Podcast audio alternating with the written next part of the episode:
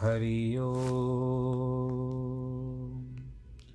हरि हरि ओ गुरुर्ब्रह्मा गुरुर्विष्णु गुरुर्देवो महेश्वर। गुरुर्साक्षात् परब्रह्म। तस्मै श्रीगुरवे नमः। विघ्नेश्वराय वरदाय सुरप्रियाय लम्बोदराय सकलाय जगद्दिताय, नागाननाय श्रुतियज्ञविभूषिताय, गौरीसुताय गणनाथ नमो नमस्ते। नाहं वसामि वैकुण्ठे योगिनां हृदयेन च, मद्भक्तां यत्र गायन्ति तत्र तिष्ठामि नारद। जिस घर में हो आरती चरण कमल चितलाय, तहाँ हरि वासा करे, ज्योत अनंत जगाए जहाँ भक्त कीर्तन करे, बहे प्रेम दरिया। तहाँ हरि श्रवण करे, सत्यलोक से आए सब कुछ दीना आपने, भेंट करूँ क्या नाथ? नमस्कार की भेंट लो, जोड़ू मैं दोनों हाथ। जोड़ू मैं दोनों हाथ, जोड़ू मैं दोनों हाथ। शान्ताकारं भुजगशयनं पद्मनाभं सुरेशं, विश्वाधारं गगनसदृशं मेघवर्णं शुभाङ्गं, लक्ष्मीकान्तं कमलनयनं योगिवृदानगम्यं, वंदे विष्णुं भवभयहरं सर्वलोकैकनाथं मङ्गलं भगवान् विष्णु मङ्गलं गरुडध्वज मङ्गलं पुण्डरीकाक्ष मङ्गलायस्तनो हरि सर्वमङ्गलमाङ्गल्ये शिवे सर्वार्थसाधके शरण्ये त्र्यम्बके गौरी। नारायणी नमोऽस्तु ते, नारायणी नमोऽस्तु ते, नारायणी नमोऽस्तु ते। श्रीकृष्णगोविन्द हरे मुरारे। हे नाथ नारायण वासुदेव श्रीकृष्णगोविन्द हरे मुरारे, हे नाथ नारायण वासुदेव, हे नाथ नारायण वासुदेव श्रीनाथ नारायण वासुदेव, हे नाथ नारायण वासुदेव श्रीनाथ नारायण वासुदेव नारायणं नमस्कृत्यं नरं चैव नरोत्तमं। देवीं सरस्वतीं व्यास ततो जयमुदीरयेत् कृष्णाय वासुदेवाय हरे परमात्मने। प्रणतक्लेशनाशाय गोविन्दाय नमो नमः। यं प्रवजं मनुपेतमपेतकृत्यं द्वैपायनो विरह कातर। आजु आवह। भगवान श्री कृष्ण जी के चरण कमलों में प्रणाम करते हुए आप लोगों ने कथा का जो विवरण चल रहा है, वर्णन चल रहा है, आप उसमें अब तक धुंधकारी का मोक्ष सुन चुके हैं और उसके बाद गौकर्ण को स्वयं भगवान श्री नारायण जी आए लाए, आए, एक आए और गरुड़ पर आए और उनको लेके गए गौलोक धाम में। अब हम आगे चलते हैं। सनत कुमार जी बैठे हुए हैं और नारद मुनि उनके समक्ष मुख्य श्रोता बन करके बैठे हुए हैं। सप्ताह की विधि सुनाते हैं। जो विधि सहायक व धन से साध्य है।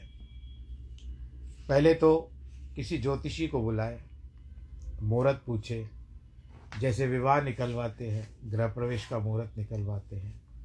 उसी तरह से एक तिथि निश्चित कर ले और ये दिन होंगे होंगे सात दिन के। उसमें मंडप की रचना होती है, इस प्रकार रचना करें।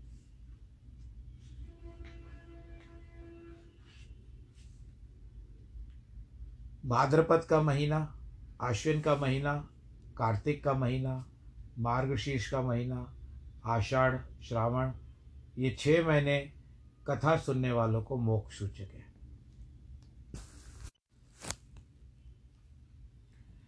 इन महीनों में विग्रह हैं, अर्थात कुछ तिथियाँ ऐसी आती है, कुछ योग आते हैं इस तरह से। इनका त्याग कर दे और साय जो अच्छा दिन नक्षत्र आदि है, वह सर्वथा करनी है। अब सारे नगर में अपने इष्ट मित्रों को इस बात की सूचना दे देनी चाहिए। कि हमारे घर में फलानी तारीख से सप्ताह यज्ञ आरंभ होगा। आपको पता है कि पहले समय में अधिकतर तिथियों को माना जाता था और जो हिंदू कैलेंडर के हिसाब से है, गणना के अनुसार, उसके अनुसार माना जाता था। पर आजकल तो सब अंग्रेज़ी चलन हो चुका है। सबको आने की सूचना दे दे।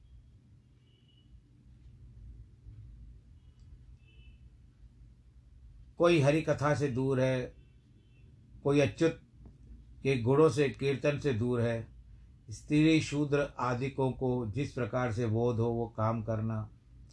देश देश में जो विरक्त वैष्णव तथा कथा प्रेमी और हरि गुण के कीर्तन करने वाले हैं, उनके पास पत्र भेजो और यह लिखना है कि वहाँ दुर्लभ सात दिन तक सतपुरुषों की सभा होगी, अपूर्व रस रूपी भगवान की कथा होगी श्रीमद् भागवत रूपी अमृत पान से रस लंपट आप प्रेमी जन, शीघ्राति, शीघ्र आइए।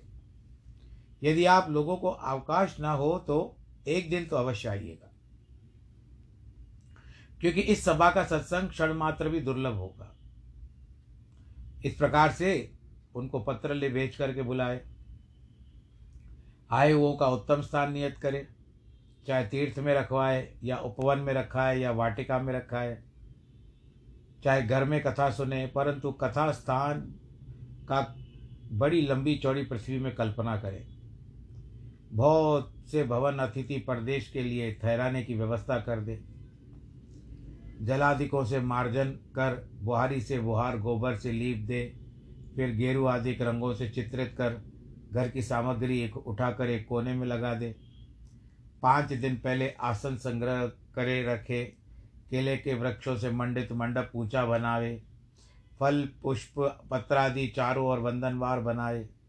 ध्वजा लगानी चाहिए, झंडा लगाना चाहिए। वेदिका के ऊपर सात लोग अर्थात सात सात स्थान बनाए, उनमें विरक्त ब्राह्मणों को बिठाए। प्रथम उनको यथा योग्य आसन दे फिर वक्ता को भी एक परम दिव्य, सुंदर, ऊँचा आसन दे, जिस पर बैठ करके कथा कहे।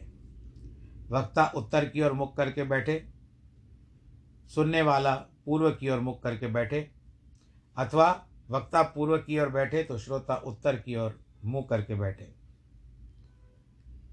जो अपने धर्म में विरक्त वैष्णव, ब्राह्मण वेद शास्त्र के अनुसार शुद्ध तथा वेद शास्त्र जानने वाला, दृष्टांत देने में कुशल, इसमें एक बड़ी अच्छी बात होती है कि जो व्यक्ति विशेष रूप से दृष्टांत बीच बीच में जो देता है कुछ कुछ कहानियाँ सुनाता है, उसको नियुक्त करे। धीर निर्लोभ ऐसा वक्ता होना चाहिए, जो अनेक धर्मों में घूमते हैं। अर्थात जहाँ तहाँ जैसा देखा, वहाँ धन के लिए वैसा ही मत स्वीकार कर लिया, स्त्री लंपट, पाखंडवादी, चोरी से धन चुराने, चोरी से धर को चलाने वाले ऐसे लोगों को परित्याग कर दे। कथा कहने वाले के समीप एक और पंडित स्थापना की उचना है जो संदेहों का निवारण करने में समर्थ हो। लोगों को इच्छापूर्वक समझा सके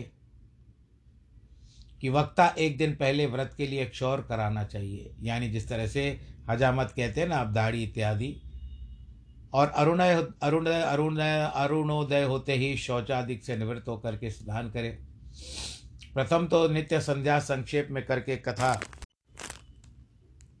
के विघ्न नाश के लिए गणेश जी का पूजन करें, फिर पितरों का तर्पण करके शुद्धि अर्थ प्रायश्चित करें और एक मंडल बनाकर श्री कृष्ण का पूजन करें। ओम नमः कृष्णा इस मंत्र से आरंभ कर पूजा आरंभ करें, प्रदक्षिणा नमस्कार करके पूजा के अंत में स्तुति करे। हे करुणा सागर, संसार सागर में मग्न हुए, मुझ दीन का जो भी मैं कर्म मोह से ग्रसित हो रहा हूँ, आप इस संसार सागर से मेरा उद्धार कीजिए। फिर श्रीमद् भागवत की भी पूजा यत्नपूर्वक करनी चाहिए। प्रीति से धूप, दीप, नैवेद्य अर्पण करें। फिर श्रीफल चढ़ाकर नमस्कार करें। प्रसन्नचित होकर के स्तुति करे। श्रीमद् भागवत की कथा प्रत्यक्ष श्री कृष्ण का ही रूप है।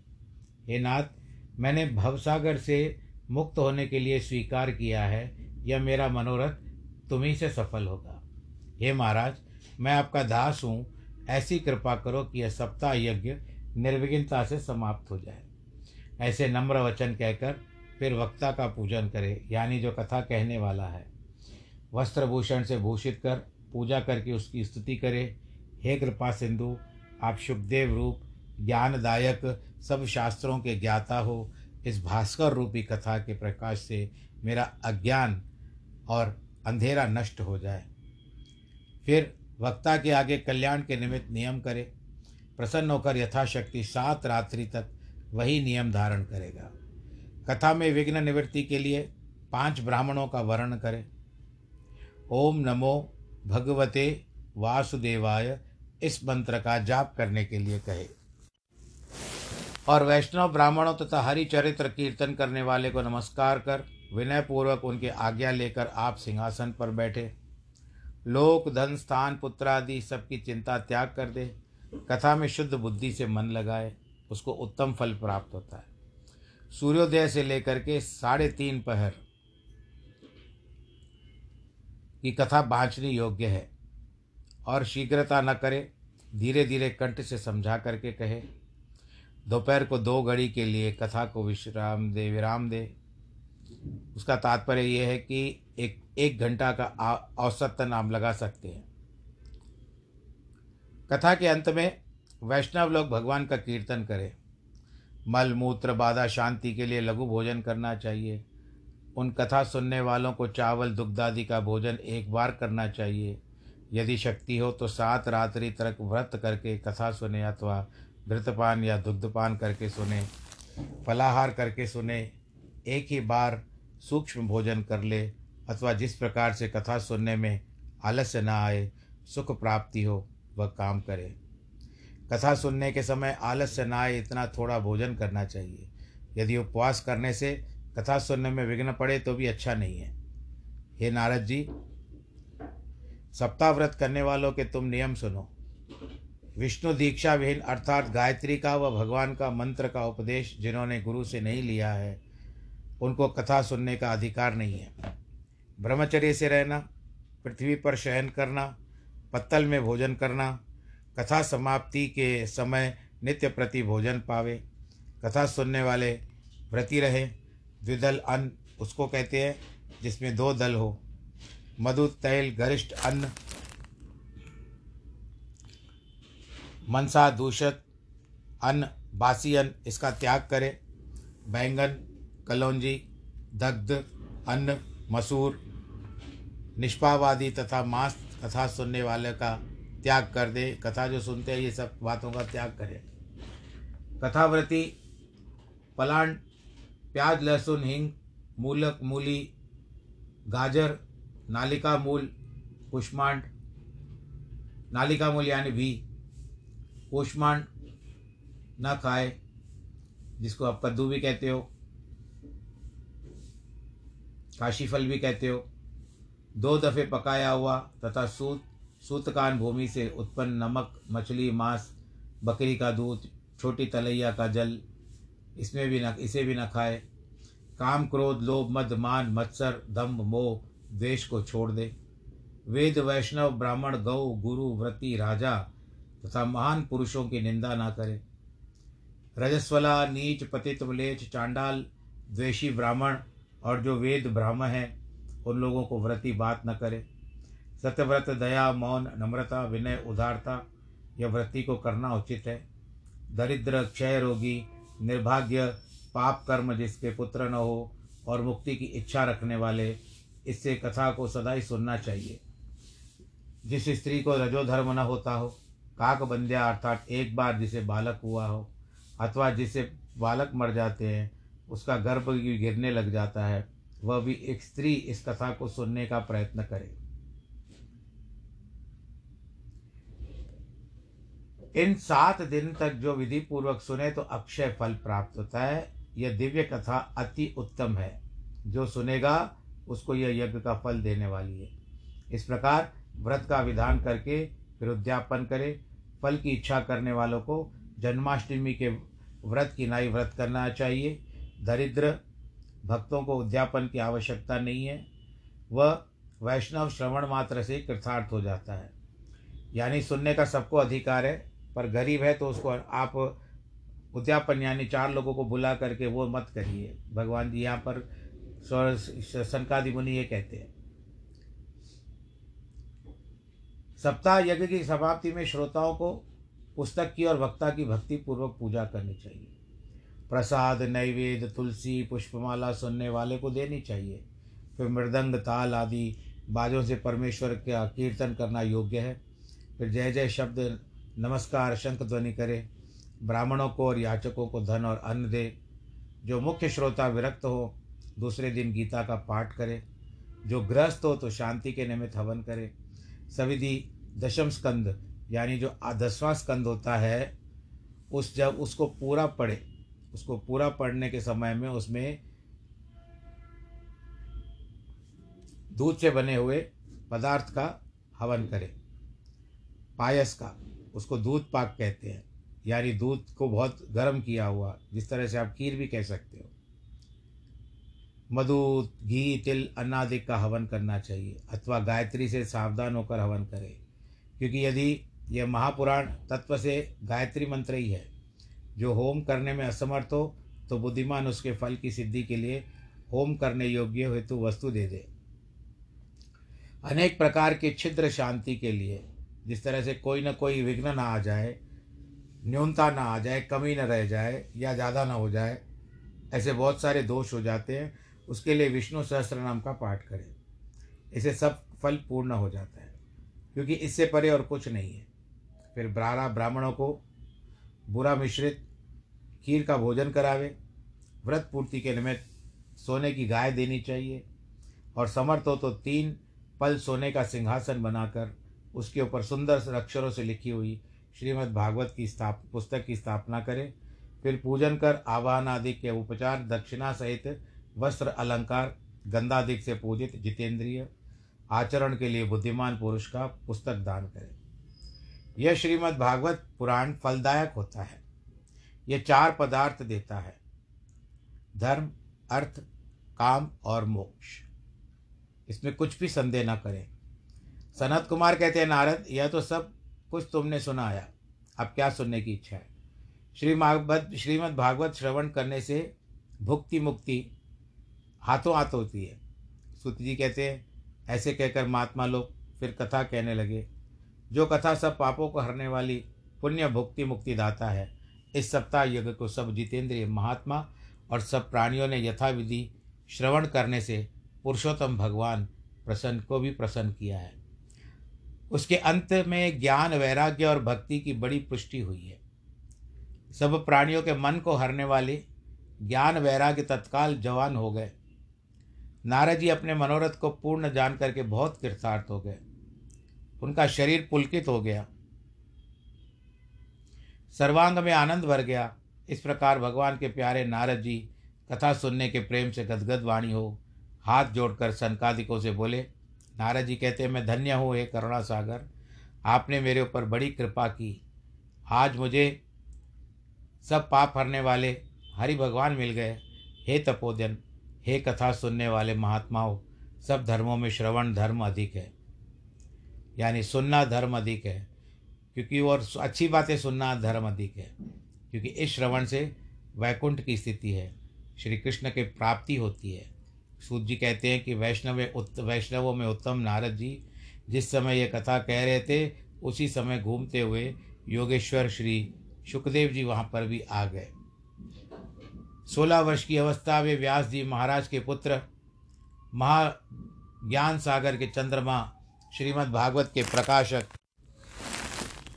कथावसान में अपने ही लाभ से परिपूर्ण प्रेम पूर्वक धीरे धीरे श्रीमद् भागवत का पाठ कर रहे थे और परमात्मा के ध्यान में मग्न थे। कई लोग होते हैं जिनको आदत पड़ी रहती है। अब जैसे सुखदेव जी को श्रीमद् भागवत की आदत पड़ी हुई है तो सदैव उनके मुख से वही निकलता है। सारा दशवा स्कंद का कहते हैं वो पाठ करते रहते हैं। क्योंकि वही है, भगवान कृष्ण की लीला है उसमें। और कदैव सदैव परमात्मा के ध्यान में मग्न रहते हैं। बड़े बड़े उग्र तेजस्वी महात्मा उसको देखते ही सभासद उठ खड़े हुए। महादिव्य आसन दिया। नारद जी ने उनका प्रीतिपूर्वक पूजन किया। तब सुख से स्थित होकर सुखदेव जी कहते हैं, वेद कल्प वृक्ष है। उसका यह भागवत फल है। वह मुझ सुखदेव जी को मुख से पृथ्वी पर गिरा है। अमृत रूपी रस से संयुक्त है। जिस फल में तोते की चोंच लग रही है, वह अधिक मीठा हो जाता है। यहाँ शुक्रूपी सुखदेव ने इसका स्वाद लिया है। इस कारण श्रीमद् भागवत बहुत मीठा हो गया। यह भाव है, यह भक्ति रूप रस से परिपूर्ण है और रसिक को, यानी जो रस लेने वाले हों, हे भगवत चरित अमृत पान करने वाले महात्माओं इसमें मोक्ष भी न्यून है। यानी इसके सामने अगर भागवत आ जाए तो मोक्ष भी नहीं चाहिए हमको। ऐसा विचार करना चाहिए। इसके लिए इसको बारंबार सुनो। क्योंकि मोक्ष मिल जाएगा तो भागवत की कथा कहाँ मिलेगी? जिस श्रीमद् भागवत से कपट धर्म सम्यक त्याग दिया है, केवल ईश्वर सेवा रूप ही धर्म निरूपण किया है। मत्सरता रहित सत्पुरुषों का इसमें अधिकार है। महामुनि श्री नारायण रूप वेदव्यास के बनाए हुए श्रीमद् भागवत में वास्तविक परमार्थ रूप एक परमेश्वरी जानने योग्य है, जो कल्याणदायक तीनों तापों का नाश करते हैं, आध्यात्मिक, आदिदेविक और आदि भौतिक निश्चय श्रीमद् भागवत के सुनने वाले महात्माओं के हृदय में शीघ्र ही ईश्वर प्राप्त हो जाते हैं। क्या और शास्त्रों से भी पर सुनने वाले महात्माओं के हृदय में शीघ्र ईश्वर प्राप्त हो जाते हैं? क्या और भी शास्त्रों से परमेश्वर इतना निकट आते हैं, किसी के हृदय में बैठ सकते हैं, अर्थात कभी नहीं होते। यह श्रीमद् भागवत पुराणों में श्रेष्ठ है। वैष्णवों का परम धन है, जिसमें भक्तों के परम प्रिय ज्ञान, पर ब्रह्म हृदय में ही गाए जाते हैं, जिस श्रीमद् भागवत में ज्ञान, वैराग्य, भक्ति सहित निष्कर्मता रूप, यानी कोई लालच नहीं ब्रह्म हृदय में प्राप्त होते हैं। इसके श्रवण करने से, पाठ करने से, विचार करने से, भक्ति करने से भी मुक्त हो जाते हैं। स्वर्ग में सत्य लोक में, कैलाश में वैकुंठ लोक का यह रस नहीं है। इसलिए सद्भाग्य वाले पुरुष, महात्मा पुरुषों, इस आनंद रूपी रस को सदैव पीते रहो। इसका कभी त्याग मत करो। यह रस जो है, हमको बड़े भाग्य से प्राप्त होता है। सूत जी कहते हैं कि जिस समय श्री सुखदेव जी की मधुर वाणी से प्रेम पूर्वक ये मनोहर वचन कहे, उस समय आप, मैं जिस तरह से कथा आरंभ करता हूँ तो उसमें यही कहता हूँ कि ना हम वसामी वैकुंठे योगी नाम हृदय न च, मदभक्ताम यत्र गायंती तत्र तिष्ठामि नारद। जिस घर में हो आरती, चरण कमल चितलाए, तहाँ हरि वासा करे, ज्योत अनंत जगाए, जहाँ भक्त कीर्तन करे बहे प्रेम दरिया, कहाँ हरि श्रवण करे सत्य लोक से आए। तो उसी समय भगवान श्री कृष्ण आनंद कंद भक्त हितकारी वृंदावन विहारी पीताम्बर पहने मुकुट सिर धरे, त्रिभंगी छवि धारण करे, चंदन केशर का तिलक लगाए हुए, मुरली हाथ में धारण किए हुए ध्रुव ध्रुव, भक्त ध्रुव, भक्त प्रहलाद, बलि, उद्धव और अर्जुन आदि भक्तों के संग लिए उस सभा के मध्य में प्रकट हो गए। यह देख करके सबको आश्चर्य आ गया, क्योंकि सब लोग के हृदय में प्रेम उमड़ रहा था। बहे प्रेम दरिया सबके मन में प्रेम की दरिया बह रही थी। और सबने खड़े होकर के भगवान जी को प्रणाम किया। आसनों से खड़े हो गए सब लोग। एक क्षण के लिए किसी को भी विश्वास नहीं हुआ। नारद जी ने वैकुंठनाथ वासुदेव का पूजन किया, फिर उद्धव का पूजन किया फिर आसनों पर बैठ करके भगवान के सम्मुख सब महात्मा पुरुष कीर्तन करने लगे। तब पार्वती सहित शिव और ब्रह्मा जी कीर्तन दर्शन करने के लिए वहाँ आए। सबके सब खड़े हो गए। प्रहलाद ने कुंडलों के करताल, खड़ताल बजाते हैं ना, वो धारण की। उद्धव ने झांझ हाथ में लिए। नारद जी ने वीणा बजाई। इंद्र ने, इंद्र भी आए हुए थे। उन्होंने मृदंग उठा लिया। स्वर भेद में कुशल होने के कारण अर्जुन ने राग आरंभ किया। सनत कुमार जी ने जय जयकार की अथवा धन्य धन्य कहने लगे और सबके आगे इसकी विचित्रता का भाव बताने वाले सुखदेव जी हुए। उस स्थान में भक्ति, ज्ञान, वैराग्य का तिगड़ा नाच नाच होने लगा और नटों की नाई व अलौकिक नाटक और कीर्तन देखकर श्री वैकुंठ विहारी अत्यंत प्रसन्न होकर के बोले, हे भक्तों, तुम्हारे कीर्तन से मैं अत्यंत प्रसन्न हूँ। जो इच्छा वो वर मांगो।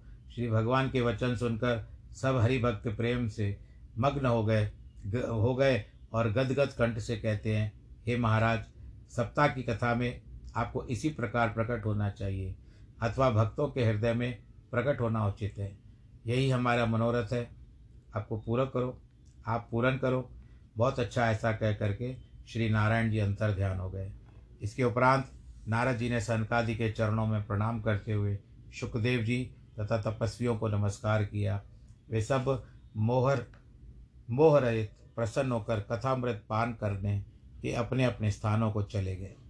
भक्ति, ज्ञान, वैराग्य, इन तीनों को सुखदेव जी ने इस श्रीमद् भागवत में स्थापित किया है। इसलिए श्रीमद् भागवत के सेवन करने से भगवान वैष्णवों के चित्त में नित्य बैठ जाते हैं। दरिद्र, दुख ज्वर से युक्त, यानी जिसको बुखार आता हो, माया पिशाचिनी से मर्दित, संसार सागर से गिरे हुए को कल्याण के लिए श्रीमद् भागवत की कथा बताई गई है। शौनक जी कहते हैं कि हे आनंददायक, श्री सुखदेव जी ने राजा परीक्षित को यह कथा सब सुनाई है। महात्मा गौकर्ण कब को कब सुनाई? तो सनत कुमार जी ने नारद जी को कब सुनाई? अब यह हम संशय, हमको कृपा करके बताइए। सूत जी कहते हैं श्री कृष्ण चंद्र त्रिलोकी नाथ जब परलोक में चले गए, उसके बाद, तीस साल के बाद कलयुग बढ़ गया था और बादो शुक्ल पक्ष की नवमी को सुखदेव जी ने यह कथा राजा परीक्षित को सुनाई। आपको पता होगा कि जब गणपति रखे हुए रहते हैं और अनंत चतुर्दशी को विसर्जन होते हैं, आपको इस बात का ज्ञान है तब उसी समय की जो नवमी आती है एक तिथि आती है राधा अष्टमी। उसमें महालक्ष्मी का जो सूत्र होता है, उसका बांधा जाता है और उसके कल पर आती है नवमी। उसको कहते हैं बादो सुदी नवमी। शुक्ल पक्ष की नवमी को यह सबसे पहले कथा सुखदेव जी ने यह कथा राजा परीक्षित को सुनाई थी और आज भी वैसे ही नियम है, बादो शुक्ल नवमी के दिन भागवत की जिस तरह से एक वर्षी होती है। जयंती भी कह सकते हो आप। यानी उस दिन पाठ आरंभ होता है, कईयों के पास उसी दिन रखा जाता है। राजा परीक्षित कथा सुनने के बाद तो मुक्त हो गए। उसके 200 साल के बाद आषाढ़ के शुक्ल पक्ष के, शुक्ल पक्ष में गौकर्ण ने कथा को आरंभ किया था। उसके पश्चात फिर कलयुग के तीस वर्ष व्यतीत होने से कार्तिक शुक्ल पक्ष में सनकादिकों ने नारद को यह कथा सुनाई है। हे पाप रहित, जो कुछ तुमने पूछा, वह मैंने तुमको बताया। कलयुग में श्रीमद् भागवत की कथा संसार के रोगों का नाश कर देती है।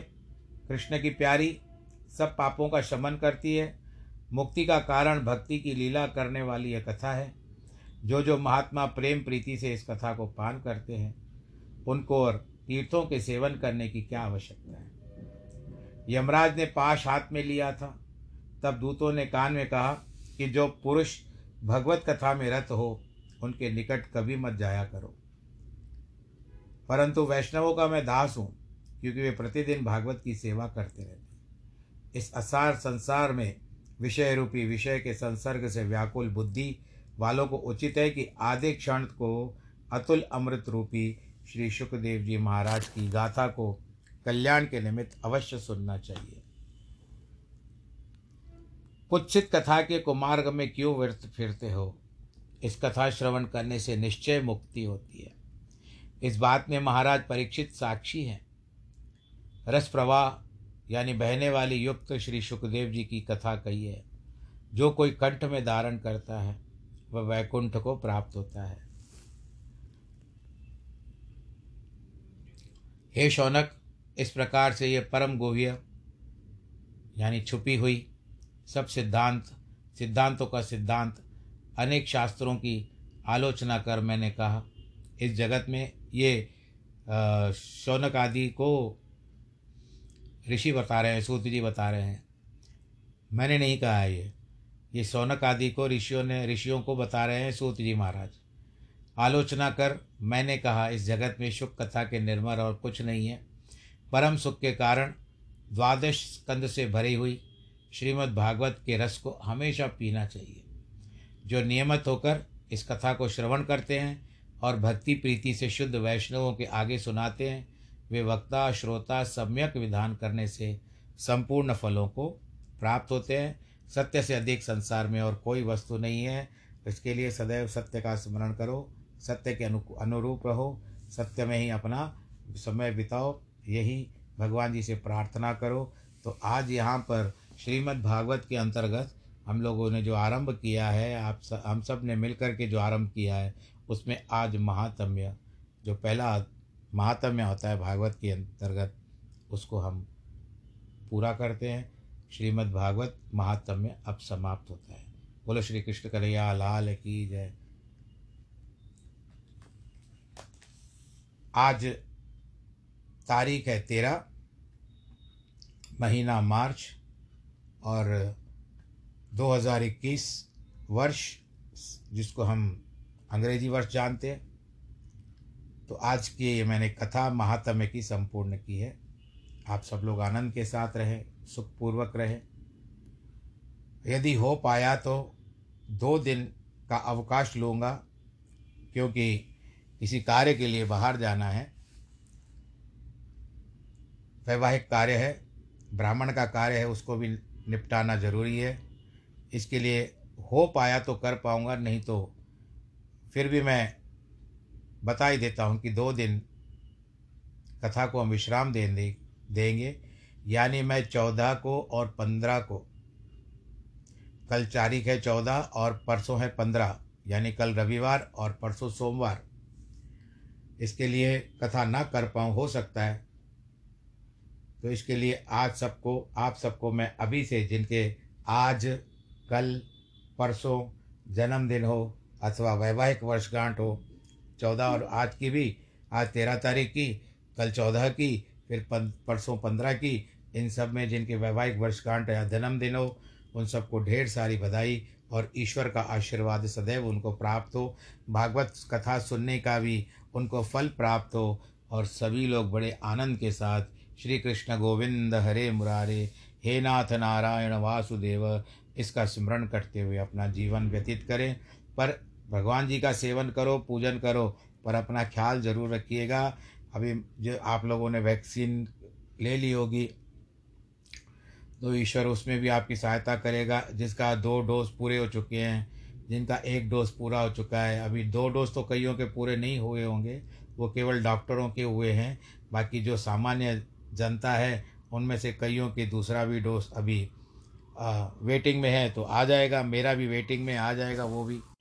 बस ध्यान रखिएगा मास्क धारण रखिए मास्क पहन के रखिए कभी भी बाहर निकलते हो और हाथों को धोते रहिए साबुन से सैनिटाइज़र से साफ़ करते रहिए भीड़ भाड़ के इलाकों में ना जाइए।